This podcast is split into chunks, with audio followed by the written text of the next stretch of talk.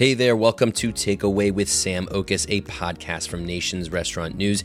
I'm Sam Oches, editor in chief at NRN, and I am glad that you can join us for this show where I give you an all access pass to the restaurant industry's most influential decision makers. This week I'm talking to Luke Holden. He is the founder and CEO of Luke's Lobster. It's a seafood fast casual that has a vertically integrated supply chain. So, in other words, the company owns the entire distribution process from the moment the lobster comes off the boat to the moment it's served in Luke's brick and mortar shacks. I'm sure many of you are dealing with supply chain headaches right now. Trust me when I say that this conversation with Luke is well worth your time. He offers a transparent look at how much the supply chain has been disrupted during the pandemic, but he also gives an optimistic take on why short term pains can lead to long term gains. Before I jump into that conversation with Luke, though, I want to tell you about a few other ways that you can connect with NRN and our award winning content. Not only can you subscribe to our monthly print edition and daily AM newsletter at nrn.com, but you can also subscribe to NRN's other podcast, Extra Serving, where our editors discuss the hot button issues of the day, and we share interviews with a wide variety of restaurant personalities. And oh boy, did we have some personalities on a recent episode that featured And Pizza founder Michael Lastoria, Plant Burger founder and chef Spike Mendelsohn, and Wing Walk founder and Savory Fund operating partner James Park. I sat down with the three of them two weeks ago in Denver at Create, the future of food service, with a hunch that whatever we talked about would be interesting and valuable. And wow, did that hunch prove correct. Go check out that episode and other episodes of Extra Serving wherever you listen to podcasts. Speaking of Create, we had a blast hanging out with hundreds of restaurant operators in Denver, but the fun did not stop there. We've got plenty more content to come this year on Create's digital platform, including a live interview with Domino's CEO Ritch Allison coming up on October 26th. Head to create.nrn.com for more information on that session and many others and to register for the free digital platform that is Create. Again, that's create.nrn.com. Okay, jumping now into my interview with Luke's Lobster founder, Luke Holden. And don't forget to stick around after the interview as I will share my five takeaways from this discussion, actionable insights that you can take with you on the go. All right, Luke Holden of Luke's Lobster, thank you so much for joining today. Uh, Luke, I think a lot of people might be familiar with Luke's Lobster. It's been around now for many years. You guys built this great presence of fast casual lobster roll shops. But tell me, tell, tell our audience a little bit about pre pandemic at the start of 2020. What was the status of the company? What had this thing grown to?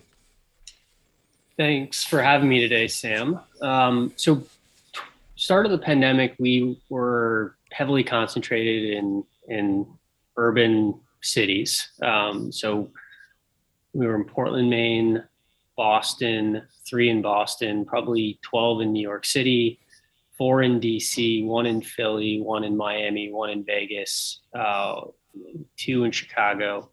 And we had um, one in Taiwan and 10 in Japan. So, uh, restaurant wise, we were just over 30 close to actually close to 40 shacks including the international.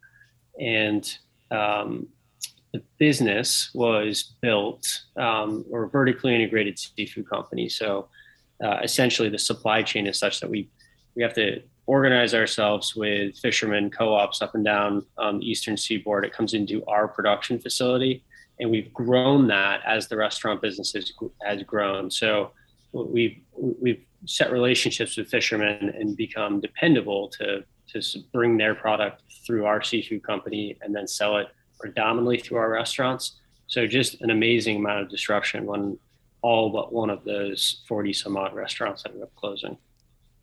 So for sure, supply chain here is is a huge differentiator. I mean, there, there, are very few restaurants that have that setup where you have such a direct connection to your supply.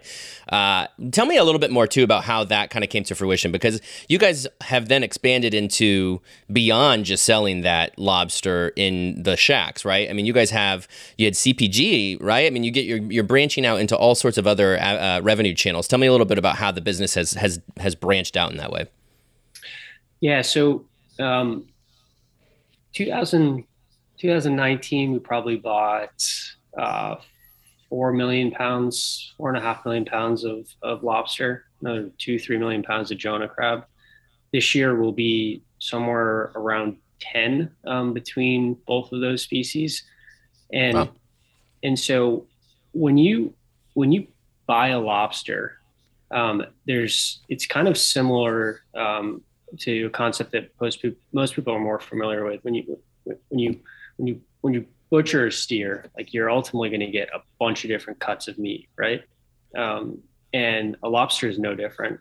There's we, we produce lobster shell, lobster hemolymph, um, which is the blood, uh, lobster meat, uh, raw tails, body meat, uh, leg meat. So there is like a bunch of different, and then there's different ratios of packs of that product.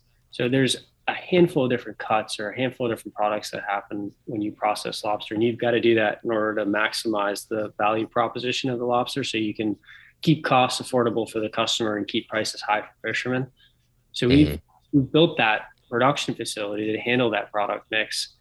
And ultimately, we've bought more lobster as the restaurants have needed more knuckle claw meat. That's the best meat to be serving in a, in a lobster roll. And then we found channels, uh, partners for the other products that we produce.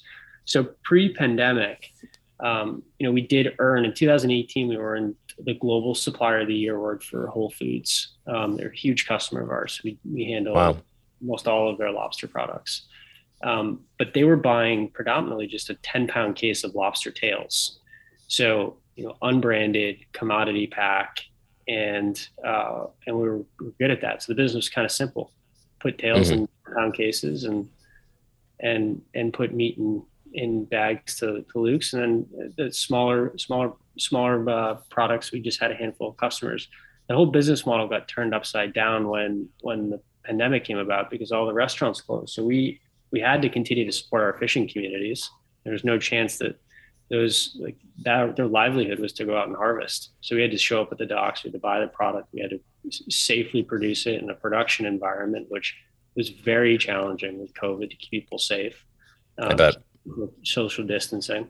And and then we had to completely reinvent ourselves on how we were selling products because the restaurants were all closed. So we went deep into consumer packaged goods. So like very quick, we stood up uh, eight different branded products from lobster mac and cheese to lobster bisque to crab claw appetizer, um, and and and we were very successful in opening up uh, good relationships with a handful of distributors and, and grocery stores beyond Whole Foods, and we are certainly buoyed by the exceptional demand in grocery stores. Mm-hmm. Um, the other way we handled it is we stood up a D2C business at the same time we started an online market, uh, which is what we call our our e-commerce or D2C business, and um, that was another channel for us to get to the consumers that that you know typically interface with us in our shacks, get them product, keep fishermen fishing, so that we could keep the supply chain moving until we were able to start reopening restaurants. So complete disruption. Um, but long-term value creation by opening up that branded grocery business and um, and the online market. Yeah, this is fascinating to me because, you know, I've spent the last 18 months talking about brands that have survived by opening virtual brands, right? Like the restaurants that have leveraged virtual concepts, they've rolled out delivery for the first time or takeout or whatever that is. What what you guys have done is is really so unique and obviously born of that unique operation in having this supply chain um, access that you do have. Tell me about demand for lobster over the last 18 months because I know that there was, you know, obviously in the beginning of the pandemic, economically speaking, we were talking about recession, and I can't imagine lobster does great in a recession. But what has demand been like over the last 18 months? It's it's I've never seen anything like it. So the beginning of the pandemic, uh, when China when China closed down, shut their borders to imports, it ultimately ended up completely flattening the lobster market. There was a lot of inventory that was earmarked for um, the Chinese New Year, uh, the Lunar New mm. Year, and when that when that event was basically just ordered up, um, the lobster market was flooded with inventory, and price dropped to historical lows. Mm. So that was mostly frozen inventory. And then we had the Canadian season opening up in April and May. And fishermen were out fishing, but a lot of production facilities couldn't figure out how to open and process. So the price of fishermen was very low. And um, and there was very little market because typically grocery stores are not a place for lobster products. It's most 80% of the seafood in the US is actually consumed within people's homes. I'm sorry, within restaurants. So, okay. so people just like had to learn in the pandemic how to go to the had, had to take something from the grocery store, a lobster product from the grocery store, and cook it at home. Um, and so we kind of did that during the pandemic. We educated the consumer, gave them access, educated the consumer, and then when restaurants started to reopen, like this is a wild natural resource that's got a very healthy supply. That's up this year versus last year. However, the demand is 2x. So hmm. we are now paying fishermen three times the price that we were paying at the lowest point of the pandemic. And wow. the finished products are like I started Luke's back in 2009 and at the time lobster meat was was being costed or it was reaching the market at $14 a pound. It's now $45 a pound right now. And Whoa. I've never seen it in the last 10 years higher than $28 a pound.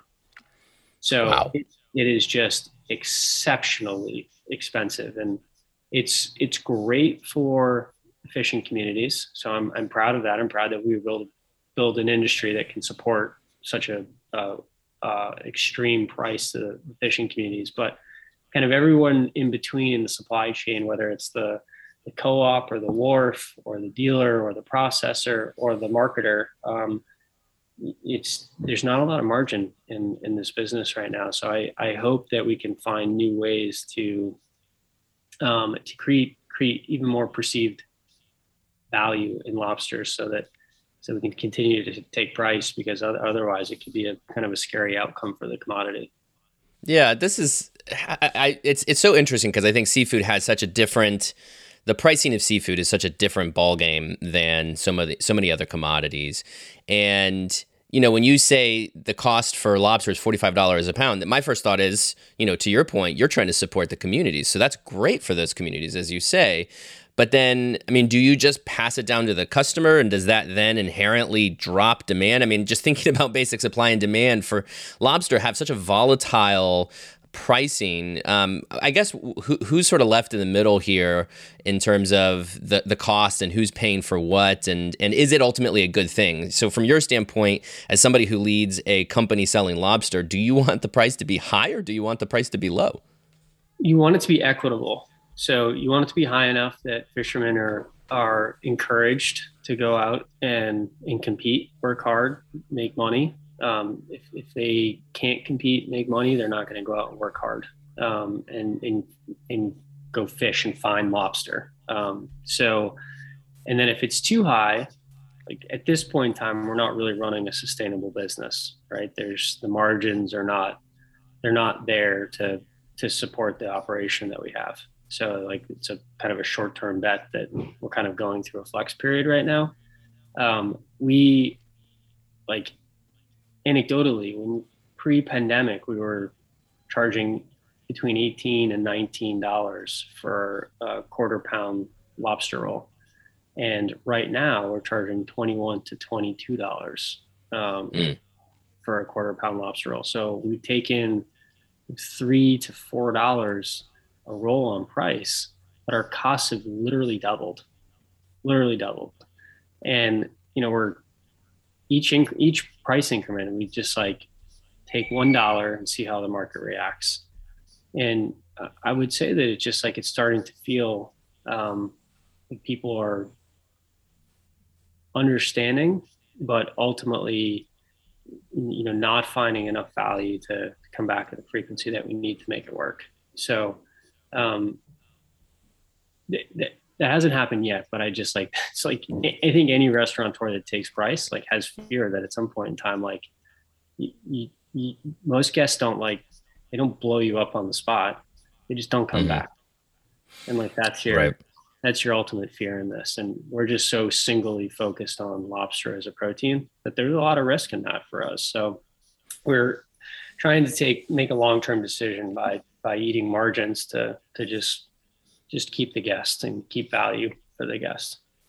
Yeah, that concept of value, I have to imagine, is so important to what you've been trying to accomplish with the shacks. I mean, doing this fast casual uh, lobster roll shack that is scalable, the whole point of scaling a business, particularly a fast casual, is to lock in a price and to provide value, right? So, how do you think about it in the context of the shacks and, and value and what you ultimately long term are are doing there? How do you how do you continue to provide value, especially because I assume this is going to continue to be a roller coaster for the lobster cost?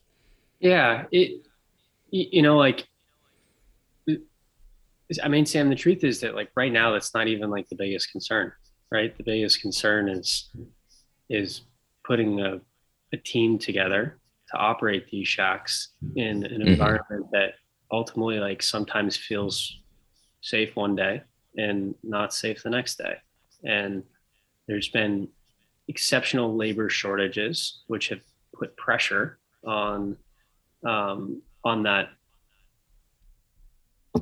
on that base of of of of teammates and like we've been exceptionally lucky is probably not the right word because we're pretty intentional around how how how we've built culture and treat teammates we've, we've been very lucky not to have a, um, very much turnover at, the shacks um, but but like the whole concept of like running a sustainable business right now it's like I don't know. The whole thing's a little bit upside down, right? Like we're you're we, we, our our revenue mix is all messed up. Like what we typically look at for profit margins for people coming in through their front door or takeout is is now uh, not not as productive because a huge part of our sales is third party delivery and and that's not as uh, that takes margin away from us.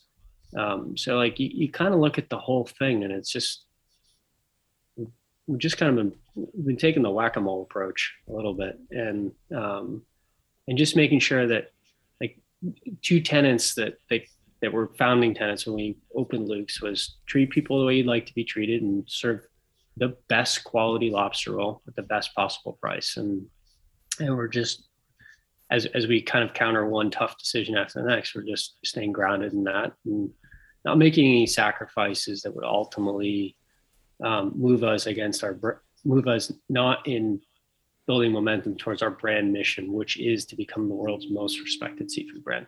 So um, definitely taking a long-term approach on this, but uh, definitely feeling a lot of short-term pains. Sure. Yeah. Sure. You're not alone in that. Um, tell me about the status of the shacks. You said that they, they had to close down early in the pandemic. What's have they all opened back up? What, where are we at with those right now?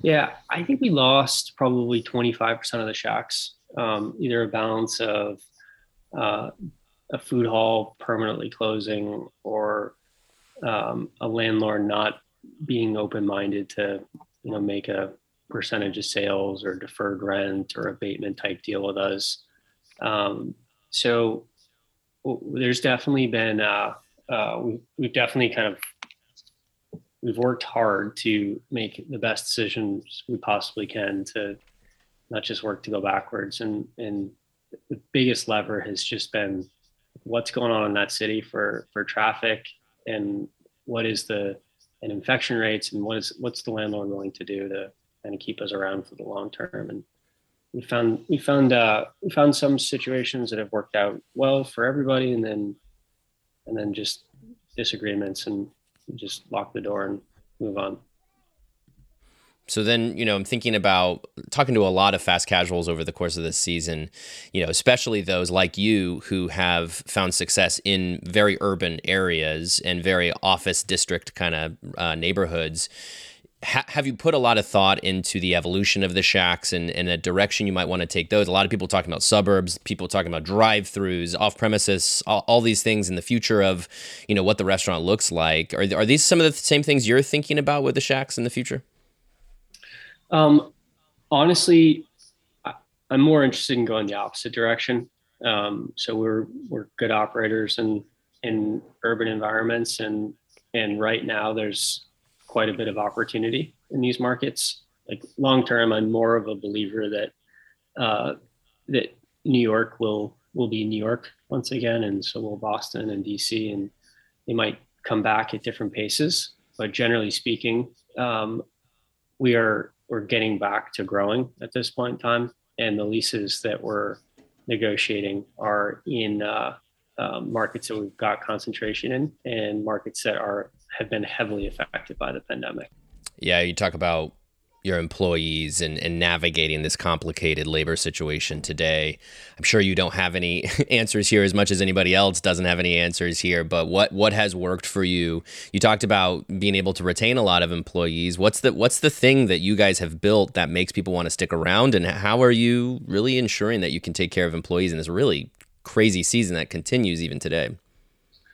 Yeah, I, one thing that we started talking about um, very early in the pandemic, at the onset of the pandemic, were just like the concept of balance and making sure that we're having one of our core brand values is transparency and making sure that we're having transparent conversations around balance for for all of our teammates. So not taking a macro approach not taking a market approach not taking a shack approach but taking a teammate by teammate approach to what balance means for them um, what's going on at home, what's your level of comfort with vaccination or pandemic in general, like what, financially, what, how is your situation set up? I mean, they were, we had a handful of teammates that were like, the anxiety around coming to work isn't, isn't worth it for me relative to what I need to survive. So I'm going to go on unemployment. And, and for that, for us, that wasn't like, well, that's the wrong decision. It was, that's the right decision for you. Um, and so when you kind of work through that and build those types of relationships with your teammates, sincere relationships, uh, we've been able to um, we've been able to grow our culture during the pandemic, and and the team has just done an amazing job for that. If it wasn't for the people, uh, there is just there is no chance we would have made it through this thing. We just had an exceptional core of people that have have you know, continued just to not compromise on serving the world's best lobster roll and treating people the way we'd like to be treated and and the way you'd like to be treated and and you know that it's kind of kept us together that's great. I mean, I, I think that's a step above a lot of companies probably in this day and age as they continue to try to find people, good people, to be able to work for them. Um, I'm curious about, I know that your supply chain is so different than a lot of other supply chains. Um, but there has been a lot of talk about supply chain in the last two years, last 18 months, because of the disruption that has happened and because so many markets have just been completely turned on their head.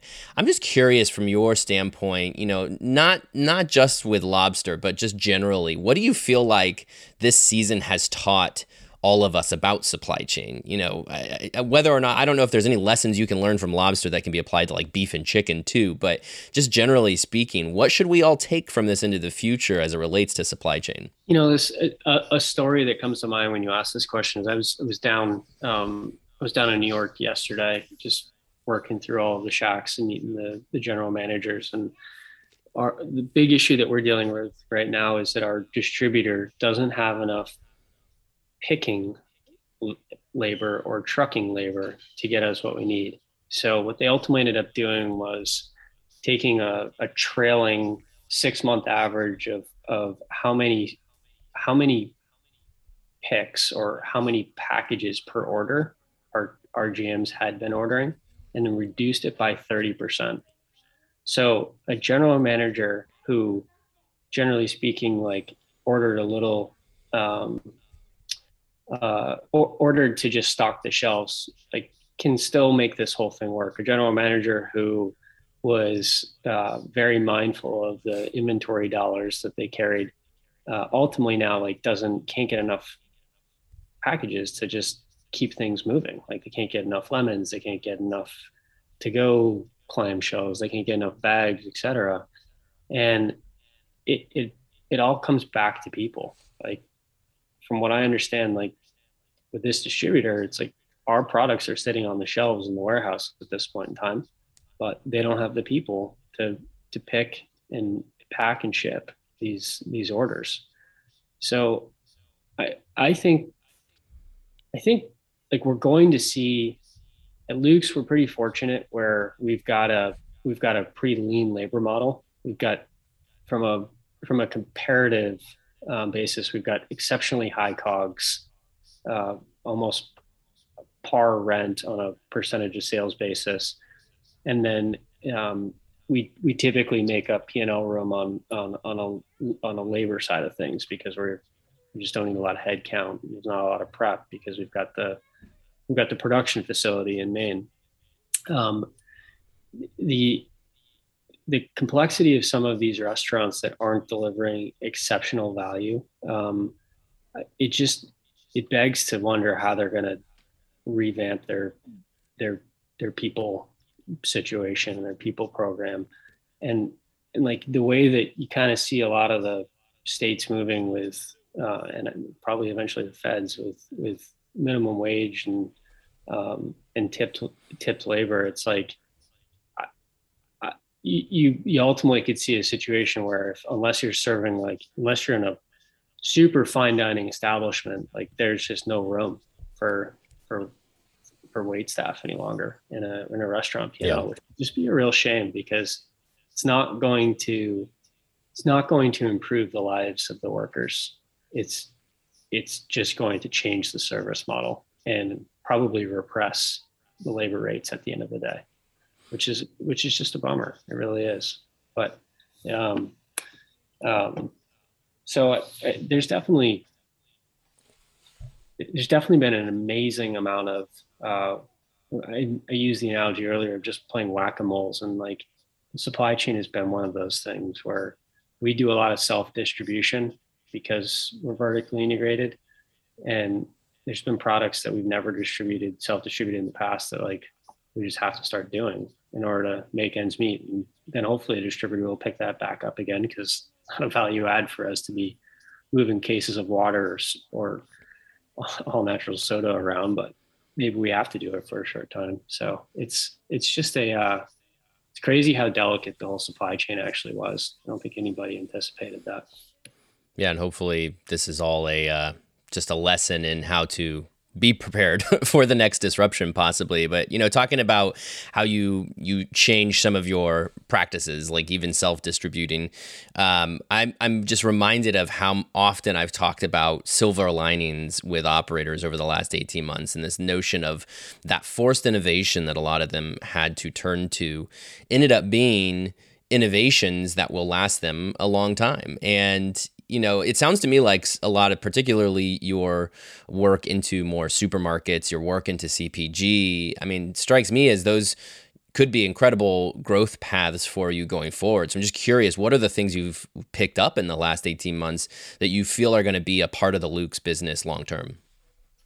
Yeah, I, I, am very proud of the work that we've done in in building a uh, a branded grocery CPG line. Um, I think there's a lot of future growth for us to continue to develop that channel.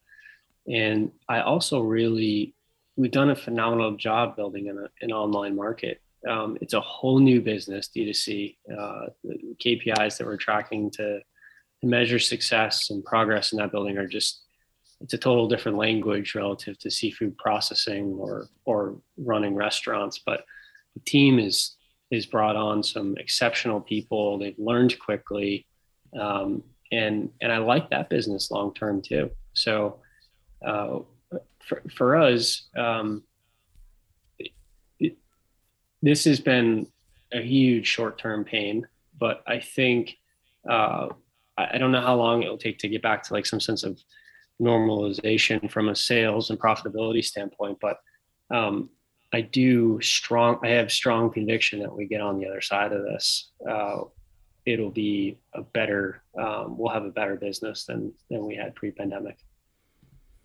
now you, we've talked about these communities that you are supporting, um, fishermen, and um, you're you're you're currently in Portland. You you launched this business out of New York. You are now moving the business to Portland. I know you guys have built incredible facilities in Portland and are taking care of the communities there. How much what's what does that look like today? I mean, you you mentioned how much of a struggle it was to figure out how to be in this pandemic with this business model that you have, and then talking about the demand and where that stands today. But how is the community now, and and how are what are more ways you're continuing to work specifically with the fisherman community to ensure that this is a st- sustainable business? Yeah, so um, it, it's been a great year for the, the lobstermen and lobsterwomen um, up and down the state of Maine. Like they've had strong catches, record prices, um, and that's that's great, right? That's like a that's a significant um, injection into the, their balance sheet. This is an industry that ultimately um, has. I mean, there's real infrastructure to go out and catch lobsters. You're talking million plus dollar type investment for each fisherman for between their boat, traps, gear. Um, so it's it's phenomenal that they have a year where where they can either reinvest in their business or or or pay debt down. But at the same time, there's complications um, long term, right? There's uh, we've we've spent a lot of time uh, this year reinforcing the supply chain for bait. Um, bait has been something that's uh, been in low supply, uh, certainly high demand because of how strong the price has been, and and price has gone up. So we've been working with suppliers across the world to level load um, and stabilize costs so that uh, margin at the at the boat level is um, is at an all time high. And then th- there's the business that we like in the future is is one where our communities are not dependent on any one species say lobster. So there's there's a lot of work to be done, I think, um, not in the short term, but over the long term, to make sure that we're taking a holistic perspective on on how a fisherman should should earn and how they should manage their their 12 month calendar. Know, there's there's there's exceptional periods of exceptional lobster landings, and then there's lulls. And I'd love to see um, more fishermen take um, a more balanced approach to harvesting scallops, seining for pogies, looking for bluefin tuna, um, aquaculture with, with, with kelp in particular, um, and looking at a 12 month calendar and saying, hey, how do I maximize um, each month from a, from a sales and profit standpoint? And, and how do I do it in a way that ultimately um, is, is, is, is, is, is a greener approach towards towards harvesting. Um, and I think that uh, the industry's got a lot of work to do to, to continue to figure out what success looks like there for for the sustainability industry and the durability of the fishing fleet that's in place. Seafood is such a I mean, you, talked about, I mean, you had international shacks. You talk about how China, you know, what China does has such an impact on supply and demand. Um, what you're doing is very localized, and I'm I'm curious just for the sake the state of the seafood industry. I mean, this is something I know we've talked a lot about as an industry, seafood sustainability in the past, um, you know, two decades, I guess. Um, this is an, there's a lot of efforts to put programs in place to ensure seafood sustainability. For those who are listening who are not caught up on where seafood sustainability generally stands today, uh, w- what is that? Where where do we stand with seafood sustain- sustainability globally, and how does Maine fit within this? Yeah, globally, I, I don't think we're in a great place, but I am not an expert on a global um, on a global front. The the North America does a great job measuring biomass and managing quotas. Um, we really do. Um, from U.S. all throughout Atlantic Canada, there are uh, regulatory um, agencies uh, practices in place that ultimately ensure bycatch is being managed and, and overfishing is being controlled. And uh, and that's a, it's a wonderful thing for the wild resource that, that we have. But the reality is that fish have fish have tails and crustaceans have legs, and, and they they they move all across the globe. So it would be wonderful if if we as a as a population base could become more educated on where our seafood is coming from, and consumers make choices to prioritize seafood that is being um, sustainably caught. Now, there's no question that in order to feed the planet, uh, we're going to have to continue to develop aquaculture. And good aquaculture is a great thing. I think there's still kind of a, a negative connotation around aquaculture in general, but whether it's land based or open ocean, um, there's there's uh, exceptional aquaculture programs um, in place and developing, and and that is going to be a uh, necessary part of, of of balancing our ecosystem in the future. So, Luke, last question for you. I, I'm curious, for your sake as the leader of this company, what you feel like you've learned about leadership and about yourself as a leader. Because look, I mean, this business has your name on it. It's Luke's Lobster, and I'm I'm just wondering, you know, through this crisis that nobody had a playbook for, totally unprecedented. How do you feel you've grown as a leader? What have you learned that you'll you'll take with you into the future? Yeah, I I think uh, unintentionally in the beginning, um, there was a lot of vulnerability that uh, I'm always a pretty open and transparent person, but uh, but the amount of vulnerability that that uh, naturally I just displayed because I didn't know how to do anything else. Um, I think uh, was something that uh, was ultimately comforting for the team. You know that that that standard like founder CEO needs to have all the answers and you need to stand up ten feet tall. Um, you know I was not that guy, and and the reality is I didn't have all the answers and needed the team to make the best answer with the limited information that we had. So um, I I fully expect uh, to to maintain that that sense of uh, vulnerability and openness in the future. Um, and I, think uh, I think one other piece that I just want to not be like I don't want time to erase is just how exceptional the team can be in in in a crisis and without a crisis. Like there's been moments where like we have spun things up and got things done um, in just incredible form and fashion. And um, I've just it's it's been amazing. It's been humbling and and and in so many ways having somebody say, I don't think we can do that. Like there's going to be so many examples over the last two years that could say, well, we did this back then, so I'm sure we can do this in the future. Um, so I'm, I'm, uh, and I'm just I'm super optimistic for, for, for seafood production and, and hospitality and, um, and for the Luke's Lobster brand in general.